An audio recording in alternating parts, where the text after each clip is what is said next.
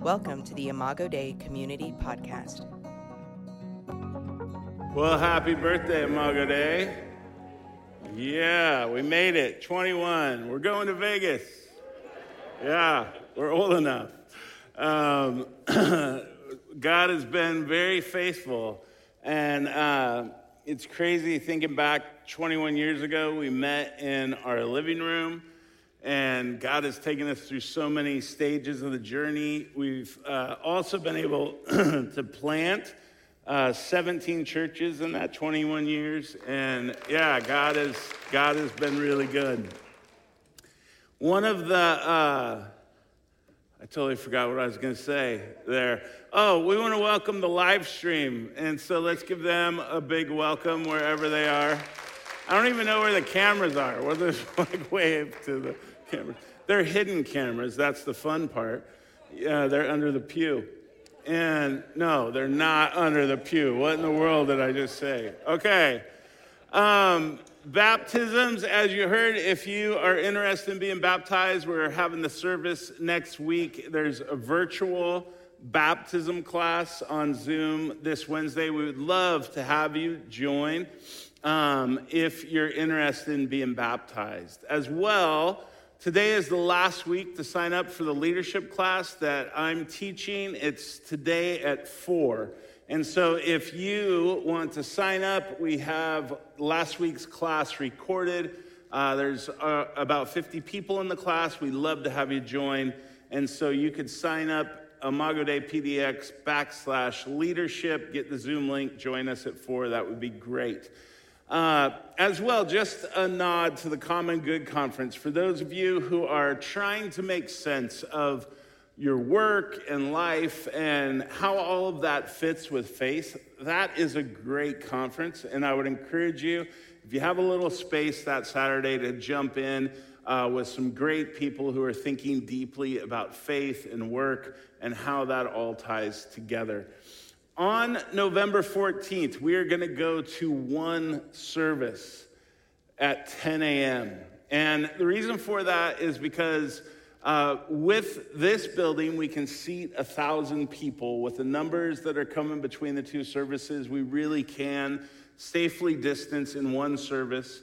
We know that people are slowly coming back, and um, it is also making it hard recruiting volunteers. And so on the 14th, we're going to have one service at 10 a.m. We're splitting the distance, right? So if you come at the 9, you'll be early and we'll put you to work. If you come at the 11, you'll be late. And and that's fine because a lot of people at Imago come late, but we would love to see you come at the 10. One of the things that we hope to do is really intentionalize the post service kind of hangout time around coffee and food in the gym. And so it's an opportunity for us to, as we kind of relaunch the church post pandemic to spend more time together in community post church. So that's November 14th at 10 a.m. All right, we are going to be looking at um, the wilderness today. So, what in the world is the wilderness? When we started a series on the life of David and have been looking at how God uses the life of David very much as not as a perfect life or a life that is a moral example, but David's life really is a mirror that we get to look at and it reflects like this is what a very normal human life looks like that is trying to live by faith. Sometimes he's good, sometimes he's horrible. But at the end, the overarching theme is he is trying to live by faith. And as we look at David's life, oftentimes we see our own story in his story.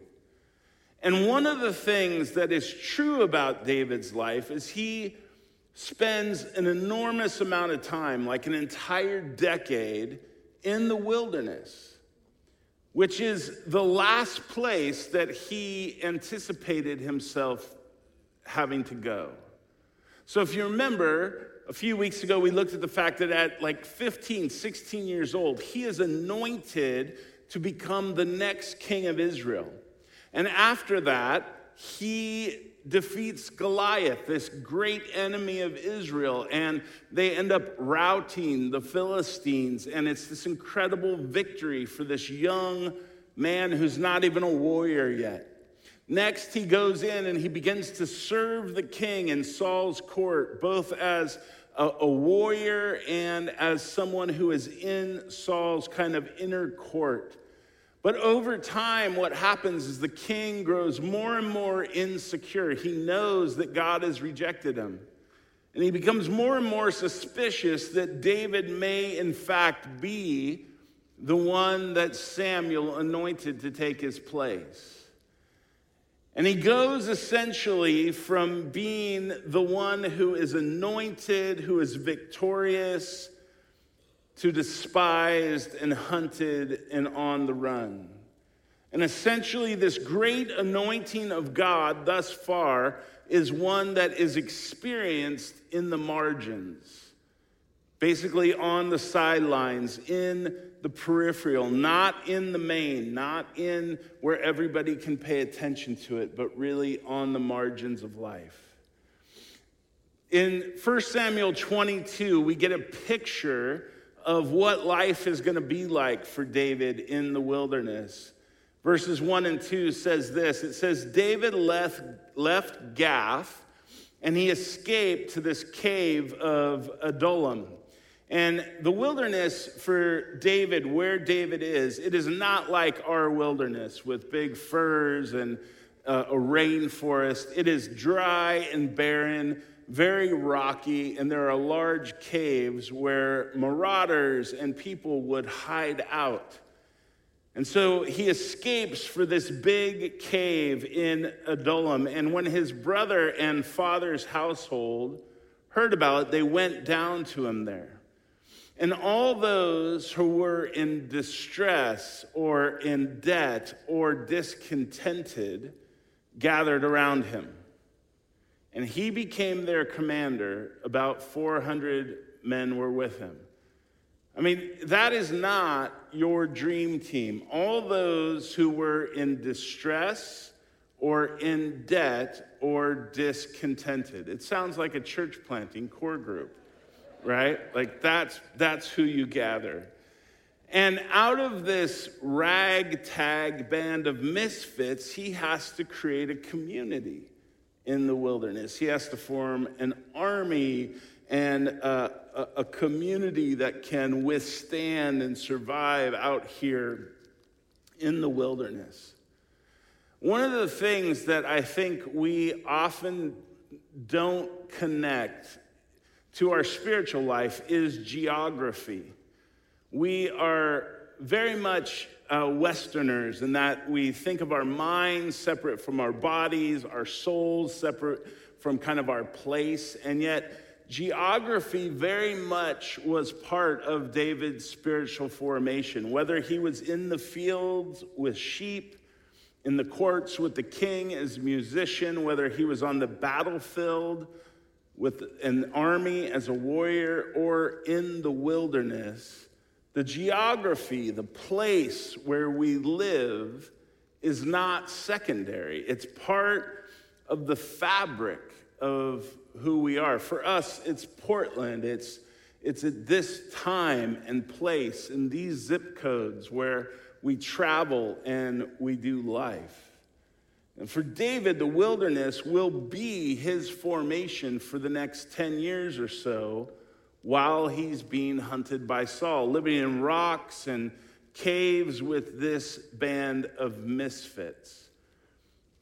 And so you think about that story. He's anointed, he's victorious. It looks like his life is just on this sweet trajectory. And then all of a sudden, he is on the run for his life. And it's one of those times where you ask yourself, God, what are you doing? How do you make sense of God's will when your life has just been turned upside down? Where everything you thought uh, was going right has all of a sudden started to go wrong. And the wilderness, what the wilderness did for David is it formed the poet, it formed the man of prayer. And so David's prayers, which we get because we're given them in the Psalms, they give us language for the journey. Like he gave us language for the journey as he prayed these wilderness prayers. And wilderness is part of our spiritual formation too. It might not be a physical experience, but it is part of our spiritual formation. I know we don't want it to be. I know we want to like find the Christian self-help book that's like how to avoid the wilderness.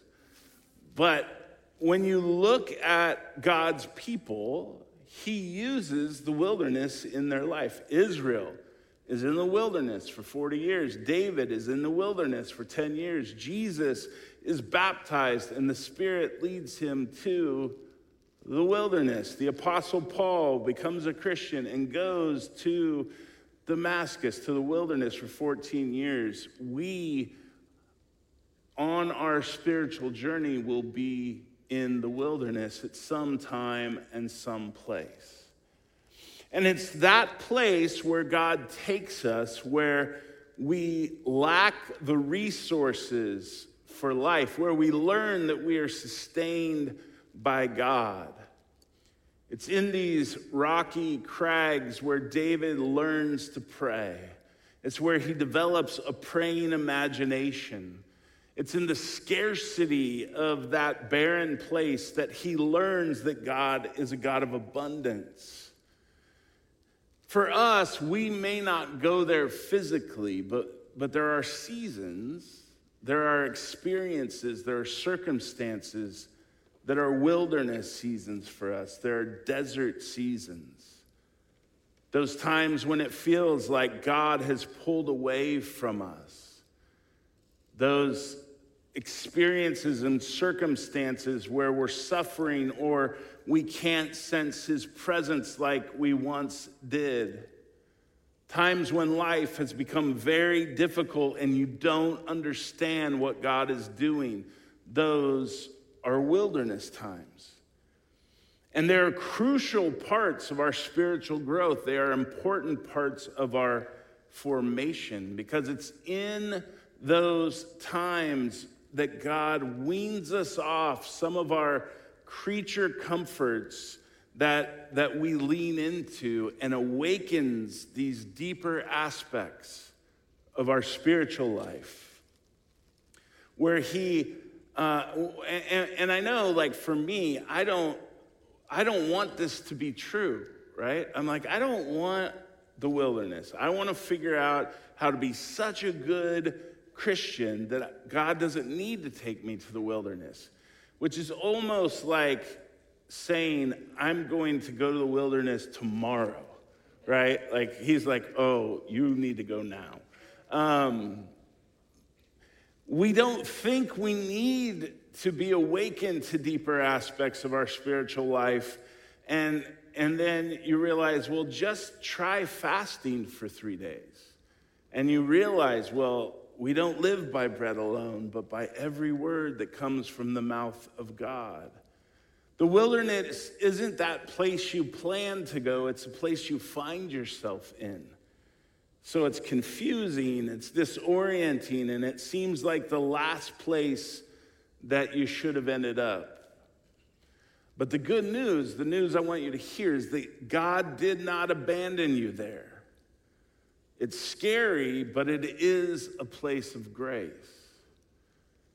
It's a place where God is going to show you aspects of Himself that are central to your relationship to Him, central to your survival. It's a place where lifelong habits of prayer and trust are going to be formed. It's a place where some of your faith is going to die. Some of those unhealthy beliefs, those false images of God, they die in the wilderness and they need to die so that you can have a true vision of God, a true picture of grace, a true picture of faith.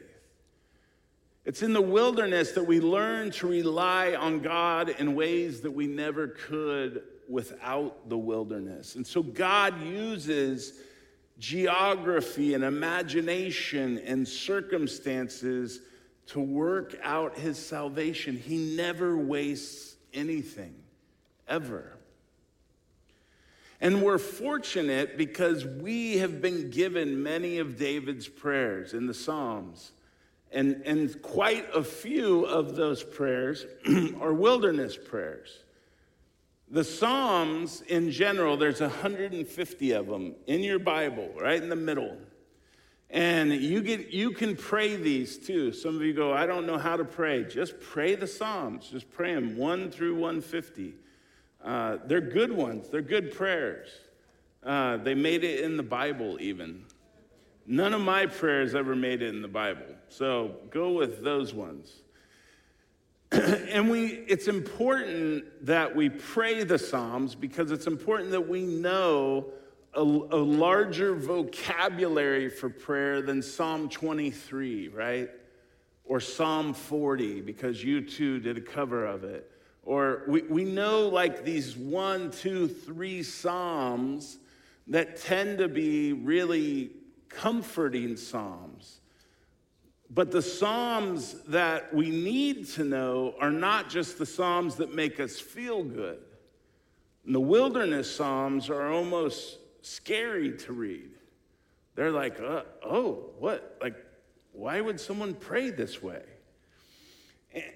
so, in, in one sense, when we read the Psalms, we're drawn to them.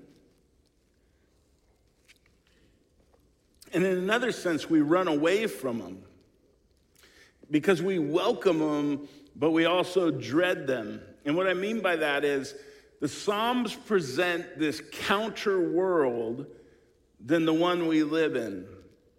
They show us a God that is in the raw, a God that is real, a God that is aware. And we live in this world of consumerism where, you know, the enemy to our life is the fact that we would go without.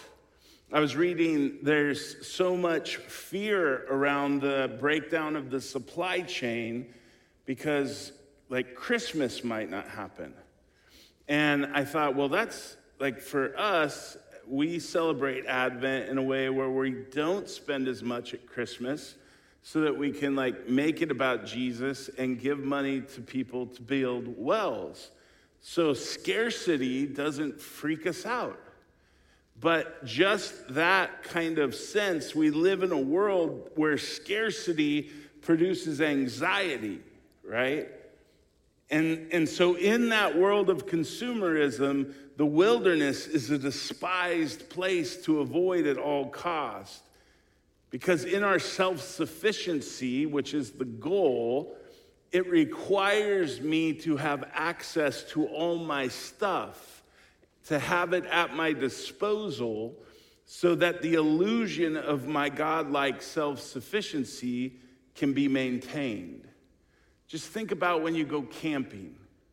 You don't just go camping with nothing, you go camping with way too much stuff, right? You're like, we got to take the refrigerator and the stove and the, and you watch these people like go camping with everything they own. And you're like, that's not really camping. You're just moving everything from your house out to the dirt. But why do we pack like that to go camping? Because the wilderness is an empty place. Like they might not have my foot massager. And then I need to plug it into my generator so I can massage my feet after the hike. And I'm just kidding, I've never done that. Um, but it's that idea that if my self sufficiency is exposed for the lie that it is, then that barren place reminds me that I don't live by bread alone, that I actually need God, that God sustains us. And so the wilderness Psalms, the reason that we dread them in one sense is because they, they expose that. They're like, you're living in a false reality if you think the world you live in is the world that is true. The world that you live in is a world of illusion. The world that is true is the world that is God's world, where God is king. And so there is a pattern to these wilderness prayers. The most important thing we learn in the wilderness is, is really how to talk to God, how to talk to God honestly. And Walter Brueggemann talks, he's an Old Testament theologian, he talks about these two types of wilderness prayers that David prays. He says there are psalms of disorientation and psalms of reorientation. And so, the first thing about the wilderness that you experience is that it is disorienting. For David, it meant uh, he went from anointed to war hero to hated to on the run to wanted criminal, and then in the wilderness. Like, what happened to my life? What happened to Samuel? What happened to the anointing? Some of you have gone through periods of your life where the trajectory was so good, and then everything just seemed to fall apart, and it's very disorienting. There was about an eight year season of my life where both um, personally with uh, my daughter, uh, physically, uh, I have a genetic arthritis disease that it took about eight years to diagnose. And so you're dealing with chronic pain and doctor visits, and they just kind of, you think you're going crazy. And up to that point, life is going really good. And all of a sudden, on every front, from church to uh, my daughter to my own physical life to like everything seems upside down. And I'm like, my first assumption is God is mad. Like I've sinned, God's done with me. I even called like all the local pastors together and said, Have I sinned against you? Have I been arrogant? Have I done something wrong? Because I just assumed that like the wilderness is a bad place to be. It's not a normal place to be, and I must have, God must be mad at me. And I want you to know that that if you're in the wilderness, it's not necessarily because you did something wrong. It is a normal part of the spiritual life. We go there, God allows us to go there to be formed by Him but it is absolutely disorienting. It's confusing. And so when we're in the wilderness, David prays psalms of disorientation. And, and if you turn with me to Psalm 13, we'll see kind of a model for how we can also pray these psalms. He says this How long, Lord, will you forget me forever? How long will you hide your face from me? How long must I wrestle with my thoughts and day after day have sorrow in my heart? How long will my enemy triumph over me? Look on me and answer me, Lord my God. Give light into my eyes, or I will sleep in death. And my enemy will say, I have overcome him. And my foes will rejoice when I fall. But I trust in your unfailing love. My heart rejoices in your salvation. I will sing the Lord's praises, for he has been good to me. Now, what you see in this prayer of disorientation is that David is allowed to strip back all sense of religiousness and speak really honestly to God. He gets to praise, but he doesn't start with praise. I remember being taught with prayer to how to pray, and they said you start with adoration then confession, then thanksgiving, then supplication, which I still need to look that word up. But um, David breaks all the rules. Like if you were in a prayer group with David, you'd kind of look at him and go, gosh, when is that guy going to shut up? Like, You're not supposed to pray like that, King David, right? And, and the first thing he does is he makes his case before God. He shares his complaint. How long, Lord, will you forget me forever? How long will you hide your face from me? How long do I have to wrestle with these thoughts? Day after day, I have sorrow in my heart. How long is my enemy going to triumph for me? And what's beautiful about that, you can, you can hear him honestly wrestling with the wilderness, honestly wrestling with his fears and his doubt and his pain. He gets to make his case before God, which means you get to give voice to your complaint before God. God is not God is not fragile. God is not a God that it doesn't can't handle raw emotion. God invites you to bring your complaint to him and make your case. And the second piece, the second thing he does is he gives voice to his cry, where he says, um, Look on me and answer me, Lord. That's like his petition. Um, how long, how long must I wrestle with my thoughts? Day after day, he says, I have sorrow in my heart. I, he, he's, he's saying to the Lord, This is my cry. My enemies triumphing on me. My heart is broken. Uh, I, I have these fears that I'm going to sleep in death. So he makes his case before God, he gives voice to his cry, and then comes his petition or his request Look on me and answer me, Lord my God. Give light to my eyes, or I will sleep in death. So he gets to the petition, but he starts with complaint. He gives voice to cry, gets the petition. Then he remembers God's faithfulness, but I will trust. There's always a turn, but he doesn't start with praise. He gets there, he doesn't start there. But I trust in your unfailing love.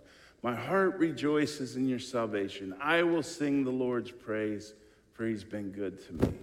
And what this means is for those of you that find yourself in the wilderness, that are feeling all those raw emotions and that disorientation, is that you have a God that invites the real you to come and pray to the real Him and to be honest, to make your case, to give voice to your cry, to make your petition, and to remember His faithfulness. The second type of wilderness prayer is the Psalms of reorientation. So if you look at Psalm 63, it says a psalm of David when he was in the desert of Judah. And I want us to look at verses 1 through 11. He says, You, God, are my God. Earnestly I seek you. I thirst for you. My whole being longs for you in a dry and parched land where there, no, where there is no water. I have seen you in the sanctuary and beheld your glory and your power and your glory because your love is better than life. My lips will glorify you. I will praise you as long as I live, and in your name I will lift up my hands. I will be fully satisfied as with the richest foods, with singing lips, my mouth will praise you. On my bed, I remember you. I think of you through the watches of the night because you are my help. I sing in the shadow of your wings. I cling to you. Your right hand upholds me. Those who want to kill me will be destroyed. They will go down to the depths of the earth.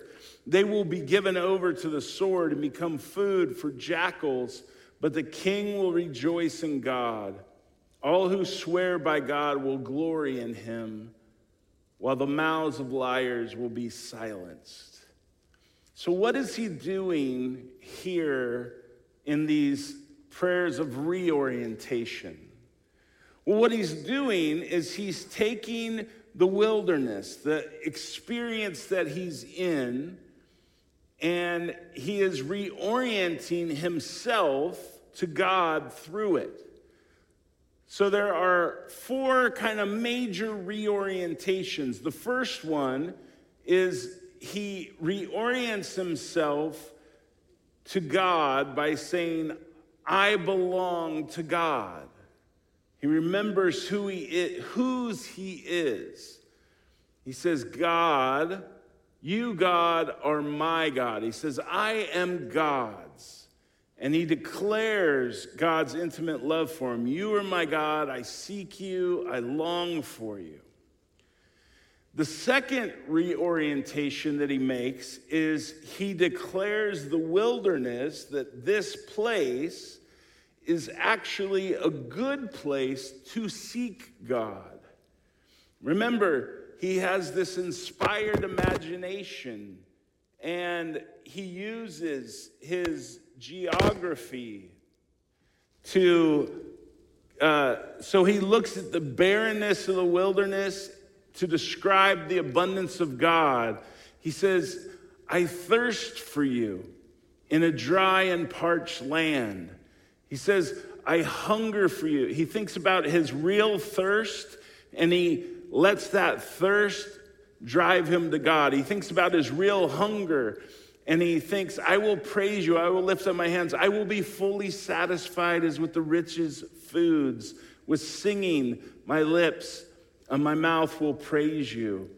Uh, in a land with no water, he talks about, I will be hidden in the wings of a bird. He is allowing the geography, he's allowing this place that he's at to be a place that is used for seeking God.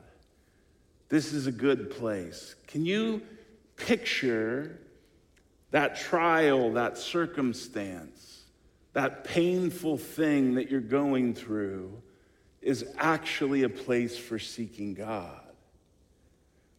One of the reasons that Michelle's teaching this class on Wednesday night, when then I put this uh, spiritual reflection guide together, is so that we can work this stuff out, not just in a sermon, but actually, we got to practice these things. How do we do this? Because we got to learn to reorient our imagination that this is a place for seeking God. The third reorientation is that God is his resource. So he looks at all that isn't there in the wilderness and he remembers where his strength and hope comes from. You are my help. You uphold me. I cling to you. Your right hand upholds me. I remember you in the watches of the night. This is when they're up at night, making sure nobody raids them. He hears the jackals cackling. Like this is this is an experience that he's living. And so he, real, he, he remembers and reorients no, God is my resource, He's my strength here. And then the fourth reorientation is he imagines the day when God will bring him through the wilderness and he rehearses that promised victory. His enemies will be destroyed. They will go down. They're given over to the sword. They're food for jackals. Like, I mean, that's kind of gnarly. Like, let's be honest. These are not like G rated Psalms. But, but he's, he's getting this lived. And so, what happens, and then he finally ends in praise, rejoices in God, glories in God. Now, what's fascinating is that nothing, in one sense, about his circumstances have changed. And in another sense, everything has changed because he has reoriented himself, the land, his situation, his enemy to God.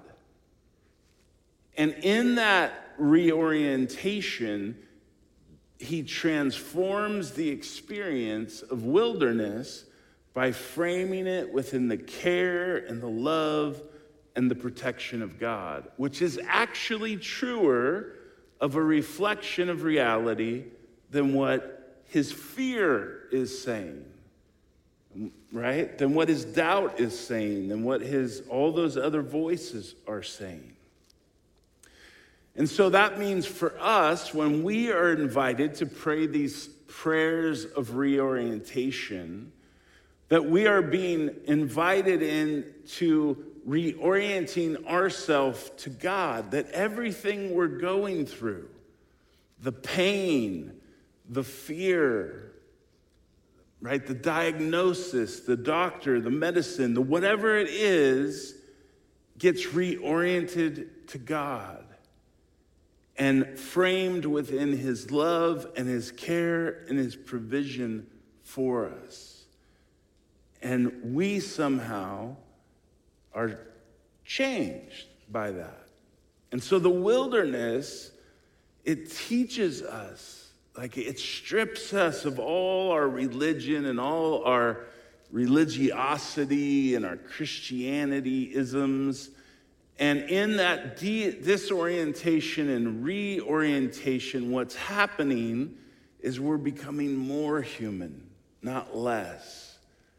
We're becoming more alive, more God aware, more self aware. And God is using this wilderness time to prepare us for what's next in our lives. So when we say authentic spirituality, this is what we're talking about becoming more of who we were meant to be. And God uses the wilderness to do that. Now, some of you may be thinking, man, I don't know that I can do this. I mean, I just, I've been taught how to pray.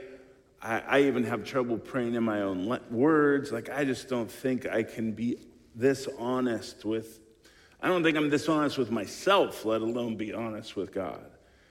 And the reason that I believe we can do this is because Jesus did it, right? When Jesus was hanging on the cross and he's breathing his last breath, he prays Psalm 22, David's wilderness prayer. And he prays, My God, my God, why have you forsaken me? What's fascinating, though, is that Psalm 22 isn't just that one line that Jesus prays, but the entire psalm is as, as, David is praying, like writing out this disorientation prayer, it is actually a prophecy about the son of David who will come and suffer crucifixion so that you and I can be forgiven of our sin and come into the very presence of God and talk honestly to Him. Psalm 22 continues to go on. My God, my God, why have you forsaken me? Why are you so far from saving me? so far from my cries of anguish. My God, I cry out by day, but you do not answer, by night, but I find no rest. I am a worm and not a man, scorned by everyone, despised by people. All who see me mock me. They hurl insults, shaking their heads. He trusts in the Lord, they say. Let the Lord rescue him. Let him deliver him, since he delights in him. Yet you brought me out of the womb. You made me trust in you, even at my mother's breast. From birth I was cast on you. From my mother's womb you have been my God. And I am poured out like water. All my bones are out of joint. My heart has turned to wax. It is melted within me. My mouth is dried up like potsherd. My tongue sticks to the roof of my mouth. You lay me in the dust of death. Dogs surround me. A pack of villains encircles me. They pierce my hands and my feet. All my bones are on display. People stare and gloat over me. and they divide my clothes among them and cast lots for my garment. Little did David know when he was pouring out his heart to God like a thousand years before that Jesus Christ, the Son of David, would come and fulfill that that prayer would become a prophecy about the crucifixion of our Lord, whose hands and feet would be pierced, whose clothes would be cast lots for, who would have a crowd stare at him and shout, He saved others, why can't he save himself? And Jesus would choose David's own words on the cross as his prayer My God, my God, why have you forsaken me? You see, we don't have a God who helps us escape the wilderness or human suffering. We have one who entered into the depths of it, who took on all of human suffering and is with us and for us so that God could be present, comfort for you in that suffering, and that that suffering would not have the final say. So that God and Jesus would welcome this kind of honest prayer and praise that is soul to soul, spirit to spirit. And He teaches us how to do it in the wilderness, right? In the wilderness. And I think one of the greatest illustrations or pictures of this raw human prayer that we're invited to pray is, is the Eucharist. And so, as the worship team comes, if you would take uh, the bread and the wine, the communion cups.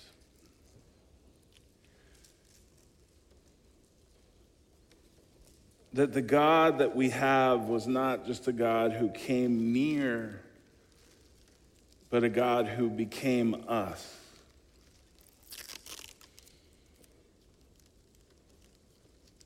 Not just a God that is with us in the wilderness, but a God who took on our flesh and went into our wilderness,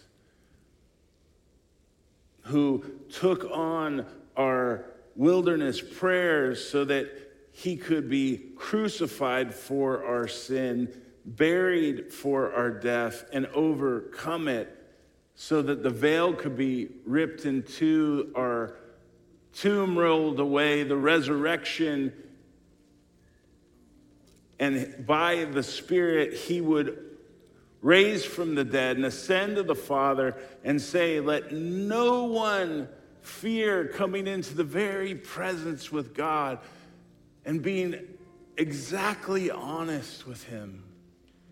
Because I have made a way for you to come into the very holy of holies by my blood.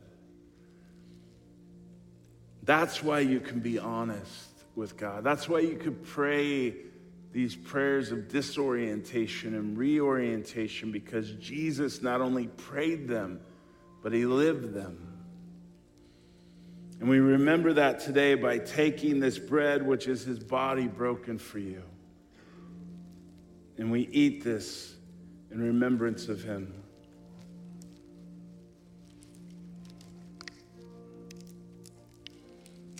In the same way, he took the cup and he said, This is the cup of the new covenant in my blood, which is shed for many. And drink this in remembrance of me.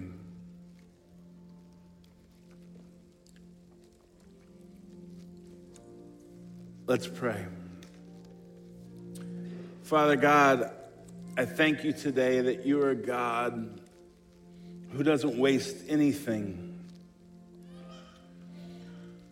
And that you meet us in the wilderness, you change us by the wilderness, you invite us to pray with all honesty these prayers that are raw and real And I pray for my brothers and sisters, God. I know in one sense we have all been in a collective wilderness, a global wilderness, and yet many of us are going through these wilderness seasons right now. God, would you, would you give freedom of your spirit so that they can pray these honest prayers, whether it's that prayers of disorientation or reorientation, that they would be the real them praying to the real you, and that you would form them and transform the wilderness and them in it.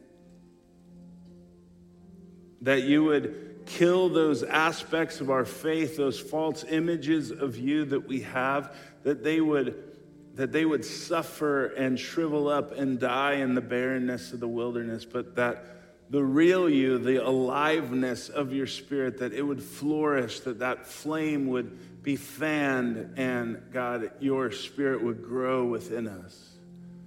And that we would become more of who you have called us to be. That we would cling more to you than we ever have. And that we would let go of so many of the lesser things that we have trusted in. And so, God, in this time of worship, we come to worship the one who is the son of David, who, who took our sin, who took our shame, who went into our wilderness so that, so that, God, we could come before you freely because of his sacrifice and love. Meet with us now by your Spirit, I pray, in Jesus' name.